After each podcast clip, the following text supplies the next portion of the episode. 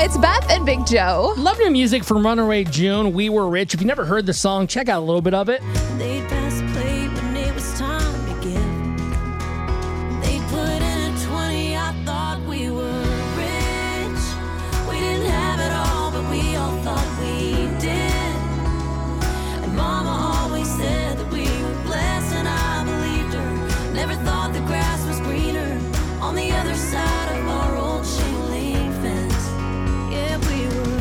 What a great song. And it kind of gets me thinking, it's like, okay, as a kid, did you ever see something like, oh man, they're so rich? Like if you had that item or that thing, you're like, man, you grew up really well. I think everybody's been in that position. You know, you have certain things, simple things from when you were a kid, and you just thought you had it all. I remember like looking back at one of my neighbors had a basketball hoop. It wasn't one of the kind that actually like you fill water or put sand on top of. This thing, guys, was cemented in their driveway. Ooh, fancy. Yep, Nice. yep. They must have been making a lot of money in that household. they must have been doing quite, quite well.